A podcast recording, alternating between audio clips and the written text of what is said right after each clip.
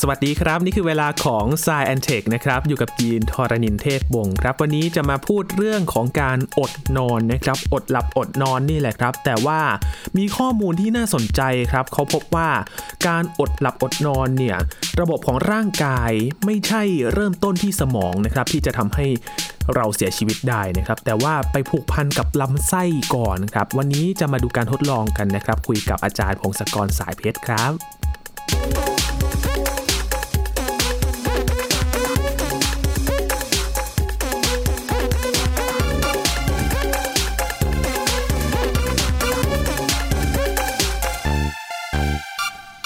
การอดหลับอดนอนนั้นนะครับ ถ้าเราสะสมมากเกินไป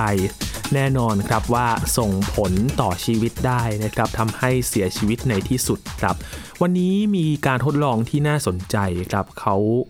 ศึกษาผ่านสัตว์ทดลองนะครับ พบว่าการที่เราอดนอนแล้วเสียชีวิตเนี่ยมันอาจจะไม่ได้เริ่มต้นที่กลไกของสมองครับ แต่ว่ามันอาจจะเกิดจาก ลำไส้นะครับ วันนี้มาดูการทดลองชิ้นนี้การคุยกับอาจารย์พงศกรสายเพชรนะครับ สวัสดีครับอาจารย์ครับ สวัสดีครับคุณยีน สวัสดีครับท่านผู้ฟังครับ น่าสนใจมาก ๆ เลยนะครับ อาจารย์เพราะว่าพูดถึงการอดนอนเนี่ยหลักๆเนี่ยยินจะนึกถึงก่อนเลยครับว่า สมองเนี่ยน่าจะเป็นส่วนแรก ๆ เลยที่มันจะส่งผลต่อร่างกายและทำให้เสียชีวิตนะครับ อาจารย์ จริงครับ เราเราทุกคนก็เชื่อกันอย่างนั้นนะครับ ก็เป็น ความเห็นส่วนใหญ่ของนักวิจัยด้วยแล้วก็คนทั่วไปด้วยครับเพราะว่าเรารู้สึกที่สมองไงใช่ไหมพอเราอดนอนอืมเราก็รู้สึกแบบว่าปวดหัวมึนงงที่สมองใช่ไหมเราครัก็บคิดว่ามันน่าจะที่สมองนี่แหละ แต่มันอาจจะไม่ใช่สมองอย่างเดียวมคือ เราพบว่าไอการนอนเนี่ยมันมันมีทั่วไปในสัตว์เลยใช่ไหมคือครับสัตว์ที่มีกระดูกสันหลังทั้งหลายที่เราทดลองมาด้วยกันเนี่ย ดูทุกตัวเนี่ยมันมันต้องนอนมันหลับนะมีการหลับ แล้วก็มันก็มีการทดลองไปถึงสัตว์ที่ไม่มีกระดูกสันหลังด้วย มีพวกหนอนบางประเภท มีพวกแมลงหลายชนิด ปีไปถึงแมงกะพรุนนะครับแมงกะพรุนเนี่ยมันไม่มีสมองด้วยซ้ำอืมแต่มันมีพฤติกรรมเหมือนกับการหลับครับในการพักแล้วก็หยุดหยุดทำงานอะไรต่าง ๆ เหมือนกับเราหลับ มีการปลุกเราสามารถปลุกอะไรต่าง ๆ มันได้ เราเช็คดู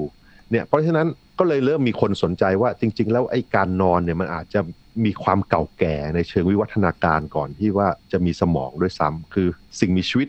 ที่ยังไม่ได้ซับซ้อนมากขึ้นจนมีสมองเนี่ย ก็มีพฤติกรรมการนอนได้อืมนะก็เลยอืมมันก็น่าสนใจคือจริง ๆ เราไม่สามารถอธิบายได้ครบถ้วนว่าการนอนมันมีไว้ทำไมเนี่ยแหละ อันนี้พวกนี้มันเป็นแบบข้อมูลที่แบบว่าทำให้เราศึกษาต่อได้นะครับคราวนี้ ไอการทดลองเกี่ยวกับการนอนเนี่ย เราพบว่าในสัตว์นะ เราทำการทดลองเนี่ย ถ้าเกิดบังคับไม่ให้มันนอนคือกระตุ้นไปเรื่อยๆ ไม่ให้นอนแบบว่า ถ้าจะนอนก็สั่นหรือมีเสียงดังหรือไฟช็อตหรือว่ามีอะไรไปจิ้มจิ้มดันดันๆมันเนี่ยอืมเราพบว่าสัตว์มันจะตายในไม่กี่วันถึงไม่กี่สัปดาห์นะครับทรมานจังเลยนะครับอาจารย์ทรมานใช่ใช่คือไอ้ไอ้ทดลองจนตายเนี่ย มันมันน้อยไปเยอะมาก เพราะว่าเมื่อสัก ประมาณร้อยปีที่แล้วเนี่ยค่อนข้างเป็นการทดลองที่ฮิตมากเลยนะเมื่อสักร้อยกว่าปีร้อยี่สิบปีที่แล้วเนี่ยครับมีมีนักวิจัยจากรัสเซียนะทำการทดลองกับลูกสุนัขสิบตัวอืมคือไม่ให้มันนอนโอ้ยบังคับไม่ให้มันนอน ใช่นะทารุณมากเลยนะปรากฏว่าไงมันตายหมดเลยในห้าวันครับนะคือมันตายเร็วกว่าอดอาหารน่ะอดอาหารได้ยังอยู่ได้นานกว่านี้อืมนะตอนนั้นสมัยนั้นก็เลยมีผ่าศพ ต่างๆ ผ่าศพดูว่ามันเป็นยังไง ก็พบว่าเนื้อเยื่อต่างๆมันก็มีความเสียหายมีเลือดออกในสมองเนี่ยโอ้ตอนนั้นก็เลยสรุปว่าเออสรุปไปเลยว่าสมองมันต้องการนอนใช่ไหมอันนี้จริง ๆ มันเป็นสรุปเร็วไปหน่อยจริงไหมเพราะว่าครับไอ้เลือดออกในสมองมันอาจจะเกิดจากอาการอื่นๆที่เป็นผลต่อเนื่องมาอืมแต่พอเขาเห็นเลือดออกในสมองก็เลยคิดว่าน่าจะมาจากอ่าสมองนี่แหละใช่ไหมครับ ใช่ครับใช่ มันก็เลยมีการทดลองเนี่ยตามตามๆกันกับสัตว์เลี้ยงลูกด้วยนมหลายๆชนิดเนี่ยก็เป็นอย่างนี้หมดเลยคืออืมคือตายหมด ตายหมดนะ แต่มันก็การสรุปตอนนั้นเนี่ยมันอาจจะเป็นสรุปเกิน เพราะว่ามันไม่มีการเปรียบเทียบว่าครับไอ้ที่มันตายอะมันตายเพราะว่ามันไม่ได้นอนอืมหรือว่าตายเพราะว่ามันเครียดจากการถูกกระตุ้นตลอดเวลาอืใช่ไหมคือยังไม่ได้เออดูในรายละเอียดจริง ๆ ว่าระบบอื่นๆเนี่ยมันสัมพันธ์กันยังไงบ้างอ่าใช่ครับยังยังไม่ได้ทำอย่างนั้นนะครับนะก็ค่อยๆพัฒนาต่อมาเมื่อสัก 40 ปีที่แล้ว เริ่มมีไอเดียว่าเราจะแยกยังไงระหว่างว่ามันตายเพราะไม่ได้นอนกับ ตายเพราะว่าเครียดจากการถูกกระตุ้นอืมนะเเออมันก็ออกแบบการทดลองยากนะเนี่ยเพราะว่าครับมันใช้เวลานานเลยกว่าจะมีคนคิดออก ก็ที่ชิคาโกก็นักวิจัยประมาณ 40 ปีที่แล้วเนี่ยก็ทดลองกับหนูคราวนี้เขาก็มีกรงนะกรงแขวนเหนือน้ำแล้วก็ไอ้กรงเนี่ยก็แบ่งเป็นรั้วรั้วเป็นสองส่วน ส่วนพื้นมันก็ขยับหมุนได้ด้วยครับนี่เป็นกรงวิเศษแบบหนึ่งอืมแล้วก็มีทดลองหนูทีละสองตัว ตัวหนึ่งจะเป็นหนูเพื่อควบคุมหนูปกติให้นอนได้บ้าง หนูอีกตัวหนึ่งจะเป็นหนูที่บังคับไม่ให้นอนไม่ให้หลับครับนะ การทดลองนี้ตลกมากคือ เมื่อมันทารุณแต่มันตลกด้วย คือ คือถ้าไอ้หนูที่บอกว่าถูกห้ามไม่ให้นอนเนี่ย มันพยายามจะนอนปุ๊บพื้นจะหมุนโอ้เออพื้นจะหมุนปุ๊บหนูทั้งสองตัวมันก็ถูกกระตุ้นพร้อม ๆ กันใช่ไหมกระตุ้นครับแบบว่าอ่าเครียดก็น่าจะเครียดพร้อมๆกัน ไอ้หนูก็เลยหลับไม่ได้นะเวลานอนมันก็จะน้อยมากน้อยกว่า 9%ของเวลาปกติของมันโอ้นะ แต่ว่าถ้าหนูอีกตัวหนึ่งถ้าหนูอีกตัวหนึ่งมันจะนอนเนี่ย พื้นมันจะนิ่งไม่เปลี่ยนแปลง เพราะฉะนั้นมันก็จะมีโอกาสได้พักบ้างได้หลับบ้างครับอ่าเพราะฉะนั้นปกติพอนับเวลานอนมาเนี่ยก็ได้ประมาณ 70%ของเวลานอนปกติ การทดลองนี้ก็แปลว่าไอ้หนูทั้งสองตัวเนี่ยจะถูกกระตุ้นให้เครียดพอๆกันนั่นแหละนะเดี๋ยวพื้นมันก็หมุนใช่ไหมมันถูกกระตุ้นพร้อม ๆ กัน แต่ว่าตัวหนึ่งจะเกือบไม่ได้นอนเลยครับตัวหนึ่งถูกบังคับไม่ให้นอนเลย แต่อีกตัวจะนอนเกือบปกติ ก็เป็นการเปรียบเทียบมีคอนโทรลกับเปรียบเทียบระหว่างการกระตุ้นกับการอดนอนว่าการกระตุ้นเนี่ยเท่าๆกันแน่แหละแต่อดนอนมันต่างกันเยอะเลยอืมนะผลก็เลยชัดเจนเลยว่าไอ้หนูที่ไม่ได้นอนเนี่ยสุขภาพแย่ลงอย่างรวดเร็ว ขนร่วง ขนหยาบนะโอ้ครับขนเปลี่ยนสีด้วย คือจากขาวๆเนี่ยเป็นเหลืองๆเลยครับแก่เลยอะคือแก่เลย แล้วก็ผิวหนังก็มีแผลต่างๆ น้ำหนักก็ลดแม้ว่าจะกินเยอะขึ้น มันกินเยอะขึ้นด้วย แล้วก็อยู่โดยเฉลี่ยก็ประมาณ 15 วันแล้วก็ตาย ก็ประมาณ 11ถึง32 วันแต่เฉลี่ยแล้ว 15 วันครับก็คือตายเร็วแน่นอนเมื่อเทียบกับหนูปกตินะ แล้วก็ไอ้ที่เป็นน้ำหนักลดเนี่ย มันกินเยอะด้วยนะ กินเยอะมากเป็นสองสามเท่าเลยนะอืมในในการทดลองนี้และการทดลองอื่น ๆ ที่มาทดสอบศึกษาเพิ่มเติมเนี่ยพบว่าการอดนอนมัน drive ให้หนูกินเยอะเลยอืมนะมันพยายามแต่ว่าจะหาพลังงานมาทดแทนหรือเปล่าครับ ว่าแบบมันไม่ได้อดนอนไม่ได้แบบ ชาร์จพลังรู้สึกงาน ใช่ใช่คือการทดลองหลาย ๆ อันเนี่ยหลังจากอันนี้ด้วยเนี่ยมันโชว์ให้ดูว่าไอการที่กินเข้าไปเยอะเนี่ยเพื่อมันใช้พลังงานเยอะครับคล้ายๆว่าพลังงานไปทำอะไรบางอย่าง แต่ว่าถึงตอนยุคนู้นเนี่ยก็ยังไม่รู้ไม่แน่ใจว่าเอาพลังงานไปทำอะไรครับแต่แม้ว่าจะกินเยอะอย่างนั้นก็ตามมันก็น้ำหนักมันก็ลดควบภาพในที่สุดมันก็ตาย อายุมันสั้นลงเยอะเลยนะพอมาผ่าเปรียบเทียบเนี่ยมาดูอวัยวะต่างๆ ทั้งหนูที่ที่หนูที่เป็นตัวตัวควบคุมคือ ตัวที่ไม่ได้อดนอนกับตัวที่อดนอน มาเปรียบเทียบมันก็ไม่มีอะไรต่างกันอย่างเห็นได้ชัด เขาบอกว่ามีแค่ต่อม adrenal ต่อม adrenal ที่มีไอ้ส่วนที่ปล่อยพวกฮอร์โมนที่ทำให้ตื่นเต้นอะไรเนี่ยมันดูเหมือนก็จะทำงานหนักและใหญ่ขึ้น แต่ว่าอืมอย่างอื่นก็ไม่ไม่รู้สึกว่ามันต่างกันเท่าไหร่ ก็เลยยังยังฟันธงไม่ได้ว่า เออ เรารู้แล้วอย่างน้อยว่าการอดนอนเนี่ยทำให้ตายชัวร์อืมนะๆแต่ว่า มันไปทำงานยังไง ถ้าไอ้อดนอนไปทำยังไงให้ตายเนี่ยอันนี้ยังไม่รู้นะครับก็เลยมาถึงการทดลองใหม่อันนี้ เพิ่งออกมาปีที่แล้ว แต่ว่าเขาทำทำต่ออยู่นะ ผลจากปีที่แล้วเนี่ย พบว่าอย่างนี้เขาสงสัยว่าไอ้ผลจากการอดนอนมันต้องมีผลอื่นๆ นอกจากในสมองด้วยแหละ แต่ว่าก็ไม่ค่อยแน่ใจ ก็เลยทำงานทดลองกับสิ่งมีชีวิตตัวเล็กๆก่อนอืมนะเป็นการวิจัยโดยนักวิจัยจากมหาวิทยาลัยฮาร์วาร์ด เขาพยายามถามคำถามว่าเวลาอดนอนแล้วตายเนี่ยตายเพราะอะไรครับนะก็ทดลองกับแมลงหวีก่อนเลยเป็นหวีแมลงหวีใช่แมลงหวีนี่แบบว่าเป็นสัตว์ทดลองที่ฮิตมากในชีววิทยานะครับสาเหตุเพราะว่าเรารู้เรื่องพันธุกรรม DNA ของมันแบบเยอะมากครบถ้วนเลยนะ แล้วก็อายุขัยมันไม่นานอืมอาจไม่เกินเดือนก็ตายแล้วก็เป็นรุ่นต่อไปได้รวดเร็วได้ครับทดลองได้อย่างรวดเร็วไงทำได้หลายรอบ แล้วก็ราคามันถูก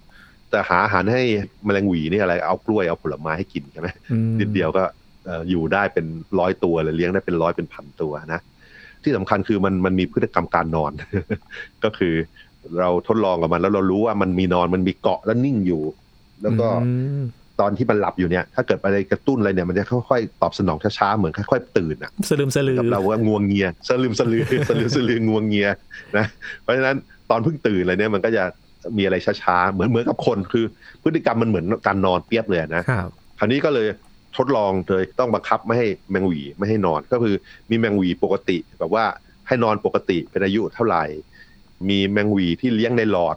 ในในหลอดที่แบบหลอดเนี้ยอันนึงหลอดชุดหนึ่งจะสั่นสั่นตลอดเวลาครับตึกๆสั่นไปเรื่อยๆ คือแมงหวีมันจะนอนไม่ต้องเกาะผนังหรือเกาะฝาไงถ้ามันสั่นไปเรื่อยมันเกาะไม่ค่อยได้ มันก็นอนยากมากนะอันนี้ก็แบบวิธีหนึ่ง อีกแบบหนึ่งก็คือ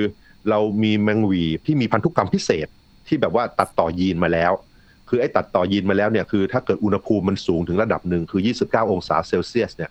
ไอยีนเนี่ยมันจะสร้างโปรตีน โปรตีนจะไปทำงานในเซลล์สมองมันทำให้มันกระตุ้นตลอดเวลาทำให้สมองไม่เราไม่หลับหลับไม่ได้อืมก็เพราะฉะนั้นก็จะมีแมงหวีสามประเภทใช่ไหมคือประเภทปกติ ประเภทที่หลอดสั่นไปเรื่อยครับๆประเภทที่ควบคุมการนอนหลับโดยอุณหภูมิใช่ไหม ก็พบว่าไอ้แมงหวีตัวที่เราไม่ยอมให้มันนอนเท่าไหร่เนี่ยไอ้จากสั่นหลอดสั่นหรือด้วยควบคุมการนอนด้วยอุณหภูมิเนี่ยมันตายเร็วทั้งคู่เลยโอ้นะ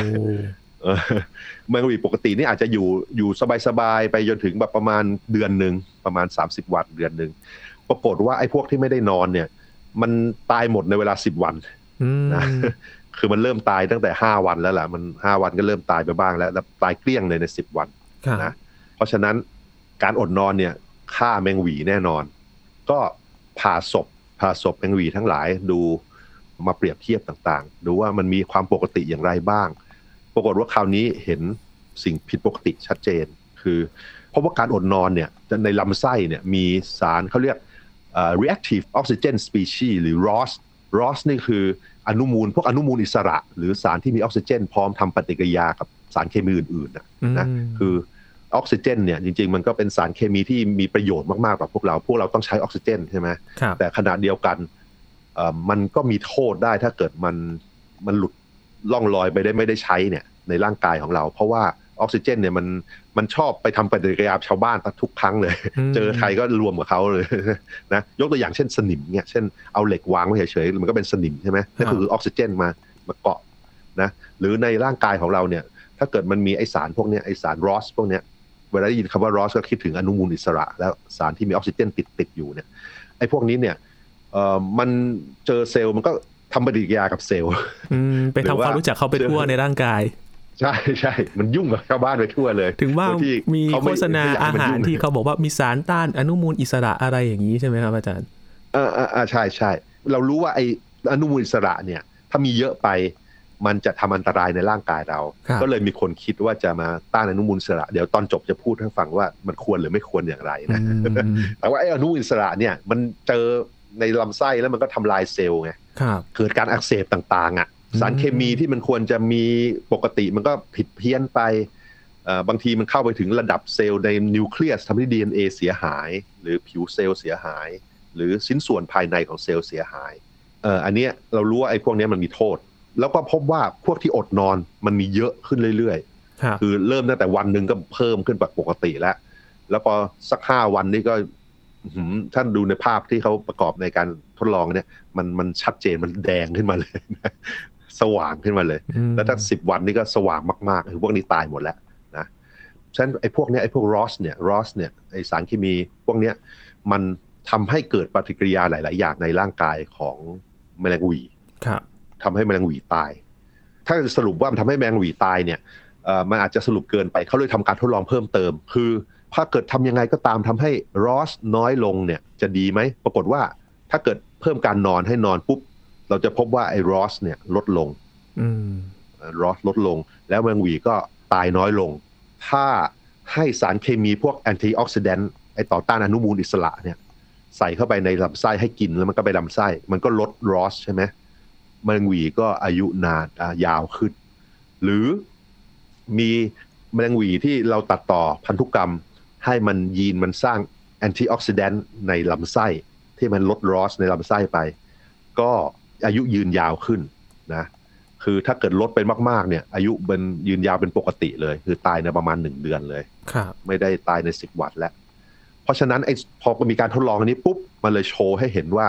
โอเคเลยไอ้ตัวสารเคมีรอสทั้งหลายเนี่ยตระกูลรอสเนี่ยซึ่งรวมถึงอนุมูลอิสระ และสารที่มีออกซิเจนเกินเนี่ย มันเป็นตัวที่ทำให้ตายจริงๆอืมใช่ไหมคือถ้าเกิดเราทำให้มันลดลงไปมันก็ไม่ตาย มันไม่ใช่ผลพลอยได้จากเหตุการณ์อื่น ๆ ตรงนี้มันสาเหตุชัดเจน อันนี้ก็เลยเป็นการทดลองที่วิเศษมากคือมันมันชี้ให้เห็นเลยว่า ตอนอดนอนจะมีสารเคมีเหล่านี้เพิ่มขึ้นมาในลำไส้ และสารเคมีเหล่านี้ มันเป็นผลพลอยได้จากการอดนอน แต่ว่ามันไม่ใช่มันเป็นสาเหตุชัดเจนที่ทำให้แมลงหวีตายด้วยอืมเออ เพราะว่าถ้าเกิดเรากำจัดสารเหล่านี้ปุ๊บแมงหวีก็ไม่ตายอืมเออนะเย่ทุกคนก็ดีใจใช่ไหมเพลงไซโยกันใหญ่เลยใช่ไหมตบมือดีใจ คราวนี้เขาถามคำถามต่อไปเฮ้ยแล้วมันใช้ได้เฉพาะแมงหวีหรือเปล่านั่นสิครับ ใช่ไหม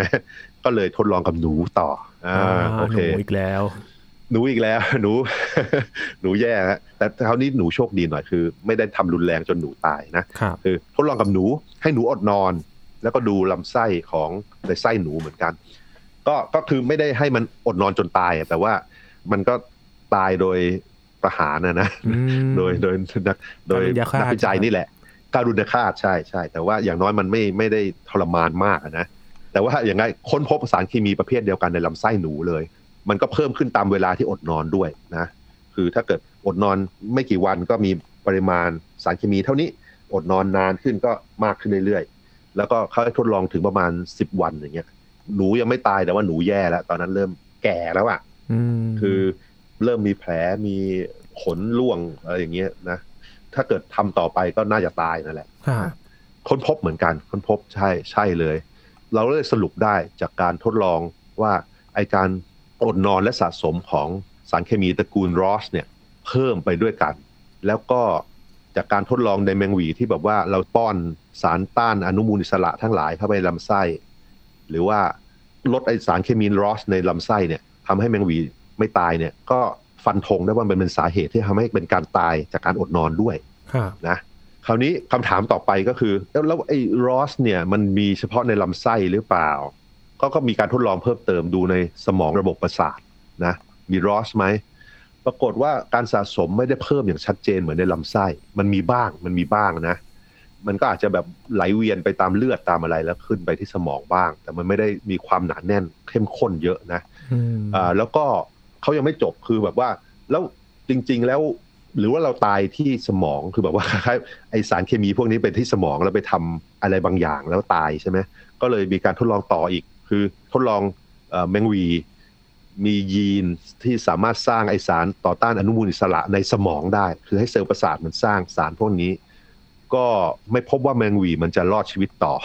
ก็คืออมคือแม้ว่าเราจะกำจัดรอสในสมองไปเรื่อยๆก็ไม่ทำให้มันรอดชีวิตจากการอดนอน เพราะฉะนั้นการทดลองที่ทำเนี่ยรวมๆกันหลายๆอันเนี้ยเนี่ย มันโชว์ว่าอะไรมันโชว์ว่าเอ่อในแมงหวีและหนูนะ อดนอนปุ๊บ จะมีการสะสมสารเคมีซึ่งผิดปกติไป เราเรียกมันว่า ROS คือ reactive oxygen species ก็คือประกอบด้วยสารพวกอนุมูลอิสระทั้งหลาย แล้วก็สารเคมีอื่น ๆ ที่มีออกซิเจนเกิน พร้อมทำปฏิกิริยานะครับไอสารตระกูลรอสเนี่ยพอมันเพิ่มขึ้นมาเยอะถึงระดับหนึ่งในลำไส้ จะทำให้เกิดการอักเสบต่างๆ แล้วก็เซลล์ต่างๆ เริ่มเสียหายเยอะขึ้น DNA เสียหาย แล้วก็สารเคมีที่จำเป็นในร่างกายมันเริ่มพังเมื่อไปเจอกับสารพวกนี้ การทดลองต่อไปที่ว่าโชว์ว่าถ้าเกิดเราลดสารตระกูลรอสในลำไส้ได้ ด้วยวิธีต่างๆเนี่ยด้วยวิธีการใส่ยาที่ต้านอนุมูลอิสระ หรือแม้กระทั่งกระตุ้นให้เซลล์สร้างสารต่อต้านอนุมูลอิสระทั้งหลายขึ้นมาเองเนี่ย พอลดรอสในลำไส้ได้ ก็ทำให้ชีวิตยืนยาวได้ แล้วก็อีกอันหนึงก็คือโชว์ว่า แม้ว่าจะมีสารเคมีรอสบ้างในสมอง แล้วก็พยายามลดในสมองเนี่ยลดสารเคมีเหล่านี้ในสมองก็ไม่ได้ทำให้ช่วยให้ชีวิตของแมลงหวียืนยาวขึ้น ก็น่าจะสรุปได้ดีพอสมควรเลยว่า ปัจจัยการตายของอย่างน้อยแมงหวี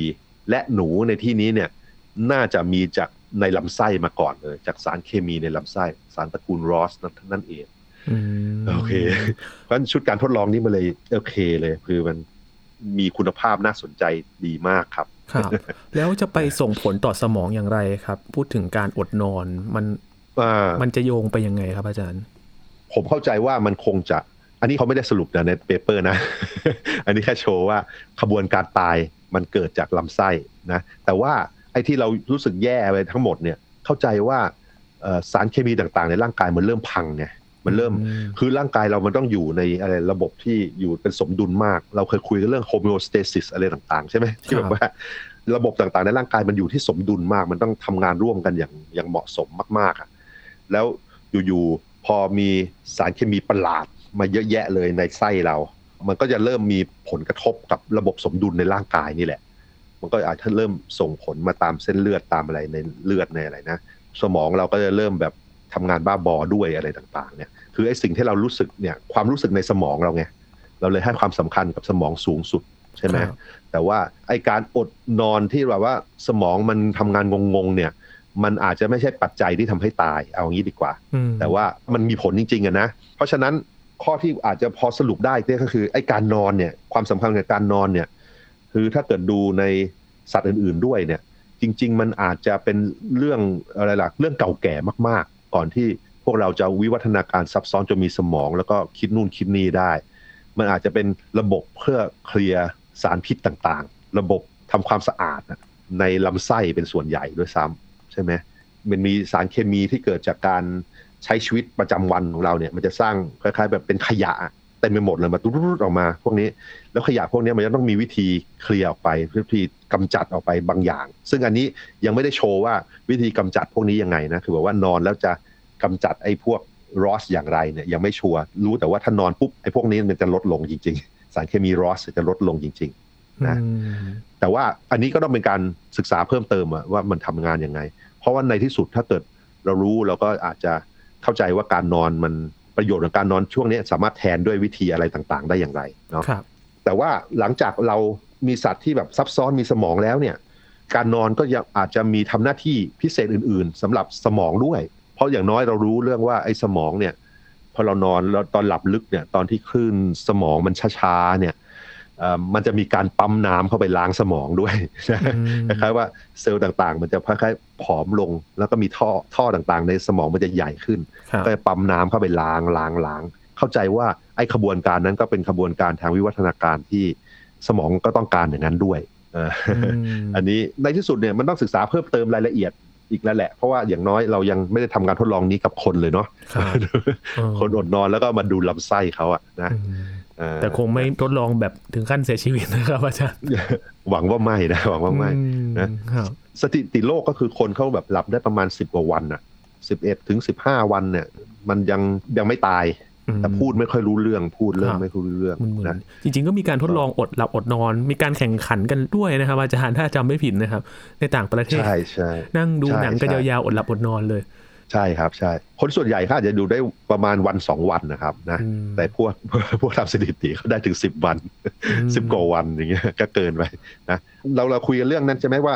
เราใส่สารต้านอนุมูลอิสระเข้าไปในลำไส้ของแมงหวีใช่ไหมครับแล้วทำให้มันไม่ตายใช่ไหมนี่คนอ่านแค่นี้อาจจะไปสรุปว่าเฮ้ยเราควรจะเออซื้อมาเราควรจะกินต้านอนุมูลอิสระดีกว่า ใช่ใช่นะซึ่งไม่ควรนะ ไม่ควรอืไม่ควรสรุปอย่างนั้นนะ ครับคืออย่างนี้จริง ๆ ไอ้อนุมูลอิสระเนี่ยมันไม่ใช่โทษอย่างเดียวนะ ร่างกายเราผลิตมามันมีประโยชน์เหมือนกันครับ คือจริง ๆ เราเราใช้มันเป็นอาวุธน่ะเราใช้มันเพื่อต่อสู้กับเชื้อโรคมั่ง